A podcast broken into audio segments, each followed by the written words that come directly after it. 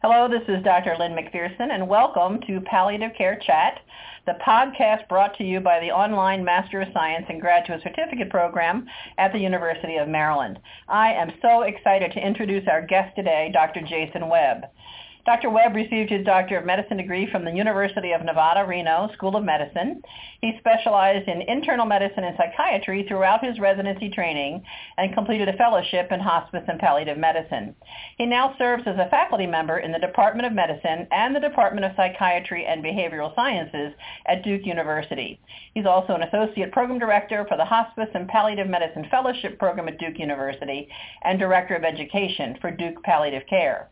Dr. Webb, much to my uh, delight, has agreed to discuss the very controversial publication titled Efficacy of Oral Risperidone Haloperidol or Placebo for Symptoms of Delirium Among Patients in Palliative Care. Thank you for joining us, Dr. Webb. We're very excited to have this opportunity to chat with you. Why don't we start by you kicking us off with an overview of this study? Well, thank you very much for having me, and I'm really excited to talk about this study as well.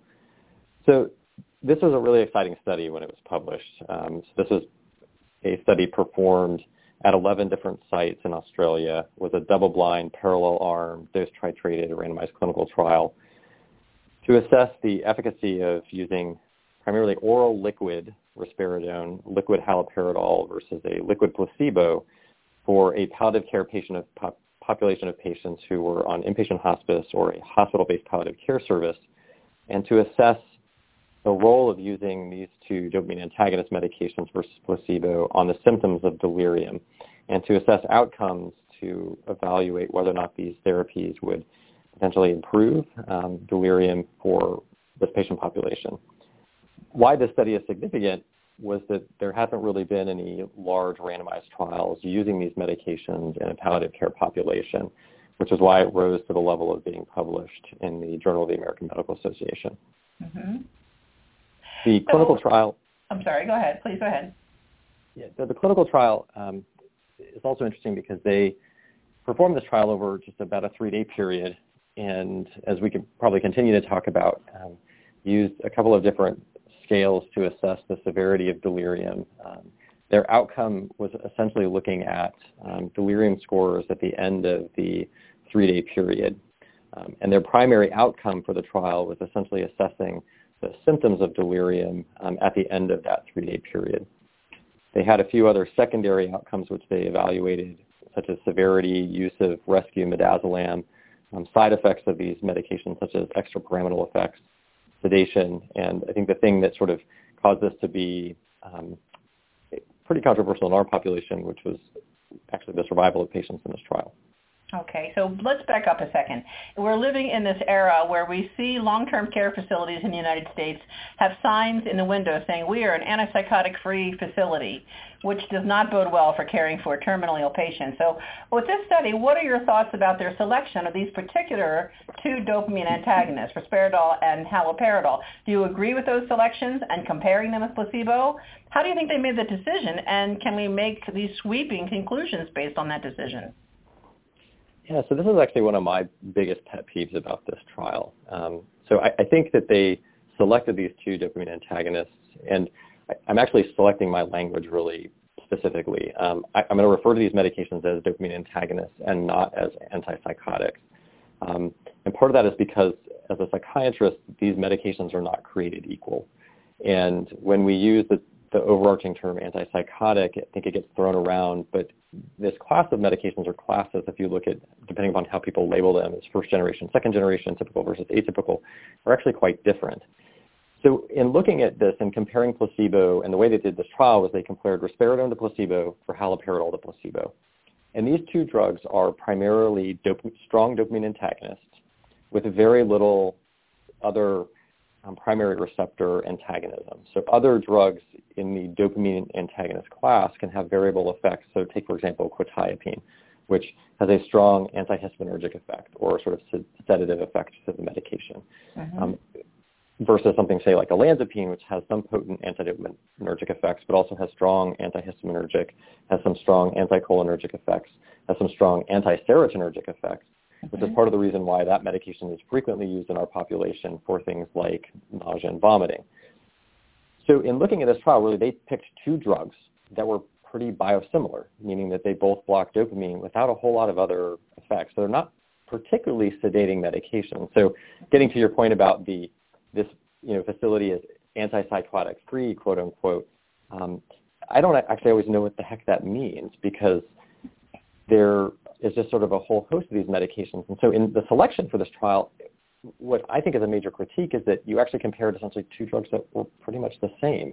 Mm-hmm. So I don't really know what to do with that in some ways. It would have been much more robust, in my opinion, to have compared haloperidol, which is sort of the standard medication we oftentimes use for delirium in palliative care or hospice populations, versus something like quetiapine or olanzapine or even chlorpromazine, just given the different pharmacology, particularly the antihistaminergic effect of sedation. And I think that's been one of the large critiques here is that they picked two non-sedating antidopaminergic medications, mm-hmm. whereas it would have been more interesting to compare, say, haloperidol again against quetiapine or olanzapine.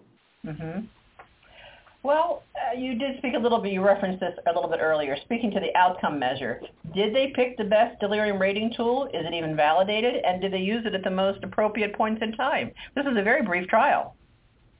It was a very brief trial. So again, they, they took patients at sort of their baseline up to 72 hours. And so interestingly, they used sort of two um, different tools for assessing delirium. And the one that was their primary outcome measure was the nursing, nursing delirium screening scale, which inherent in the name is a screening tool.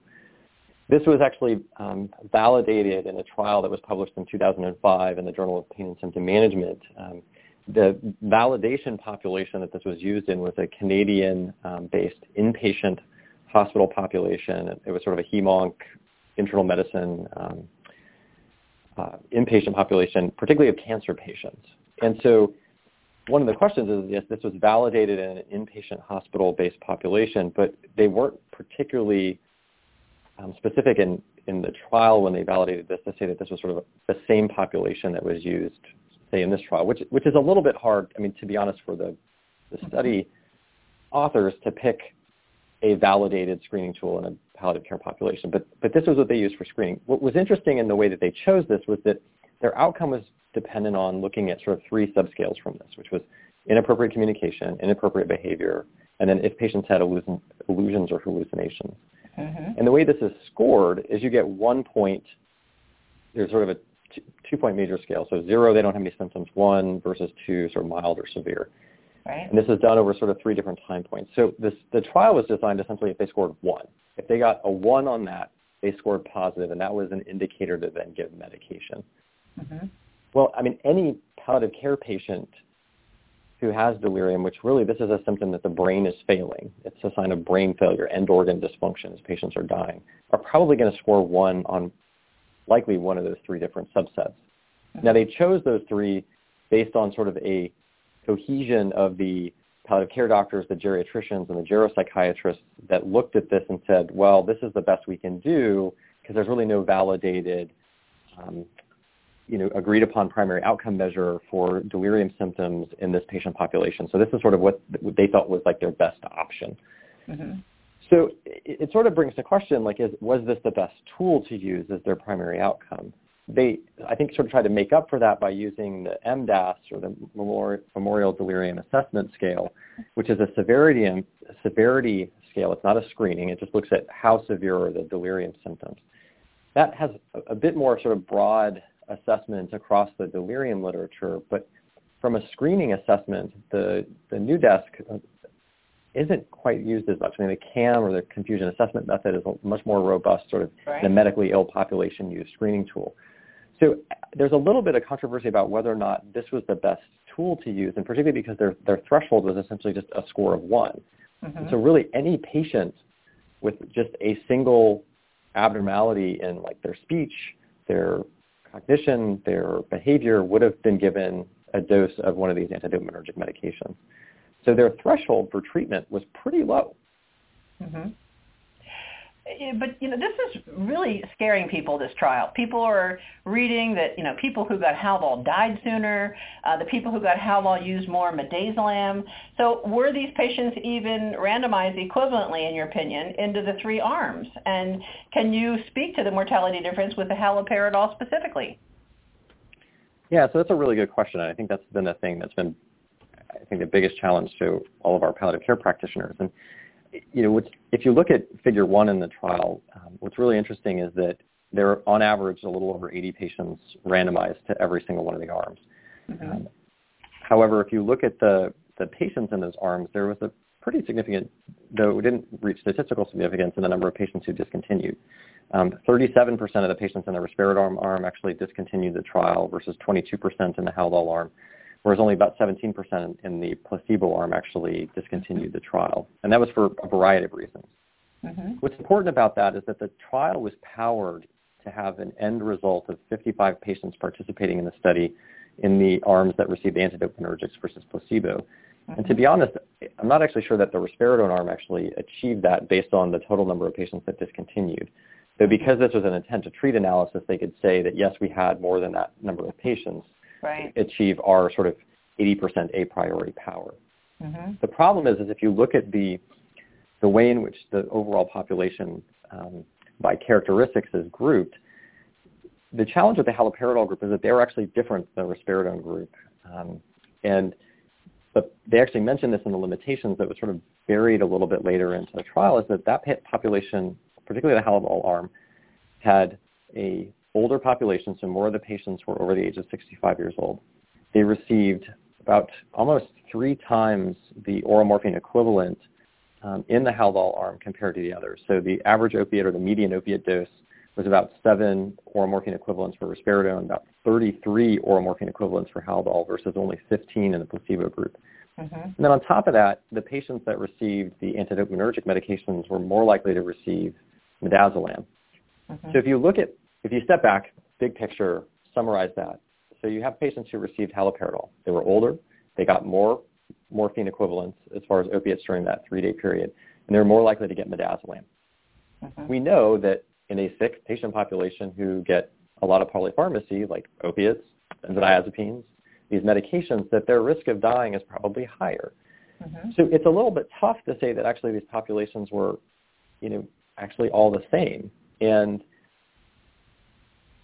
so it's really difficult to sort of say whether or not that those sort of maybe co-interventions with the midazolam or the fact that that patient population was potentially sicker or had a higher symptom burden to begin with, which may be an indicator that they were at higher risk for dying anyway, might have colored the overall outcome of the trial.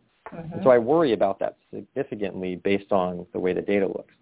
Yeah. The other thing that you don't see in the specific um, trial figures, but is in a supplemental um, e-figure, is that a lot of what they comment on is the delirium symptom scores.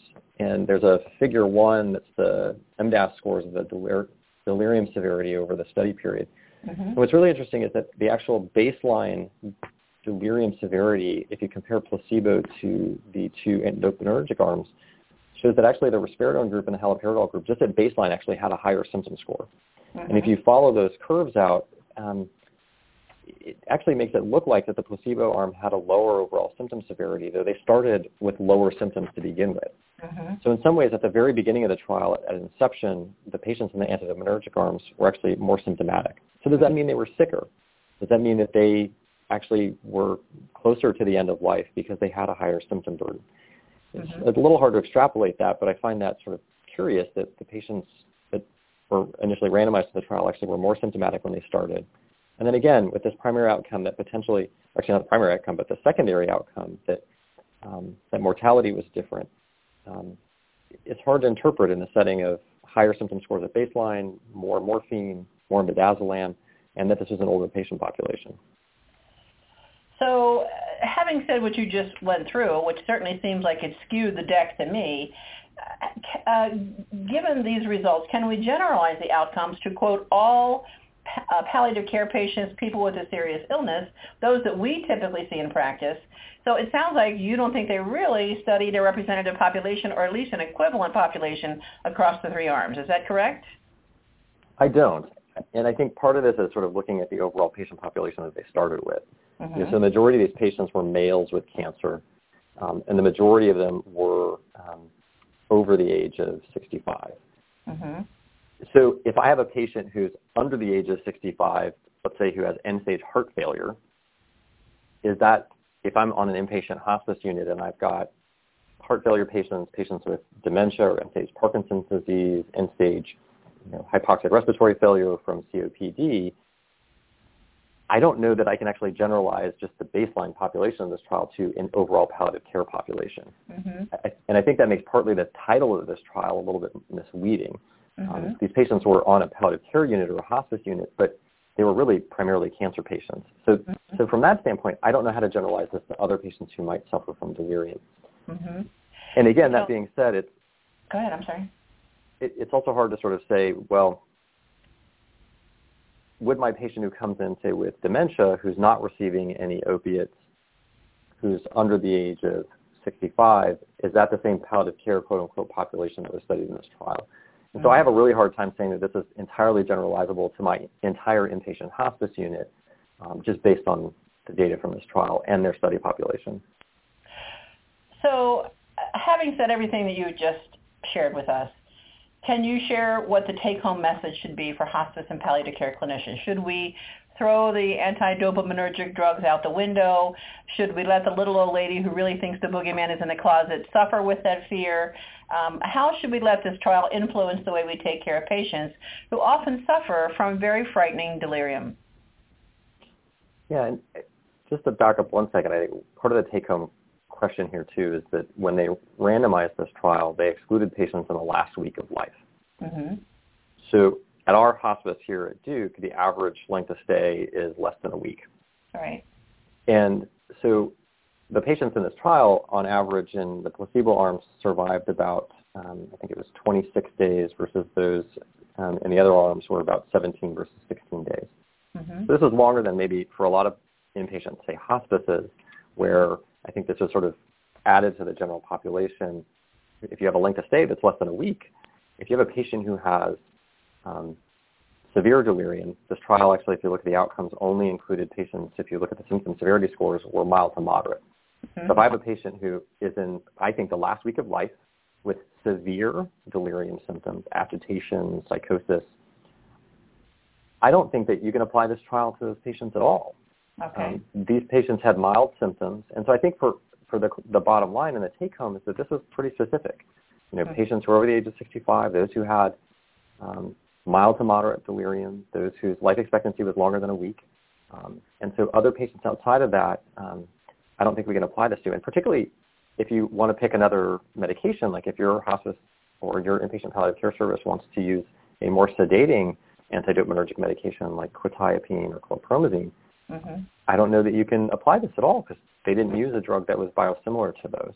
Mm-hmm. So really I think the study tells us a little bit about a specific patient population. I think it's a little bit raises the the bar that we need to have better symptom management science, particularly for delirium with this class of medications, and choosing treatment settings that seem appropriate for the types of tools we're using for screening. Mm-hmm. But I don't necessarily think that this should cause us all to sort of just say that we should get rid of this entire class of medications.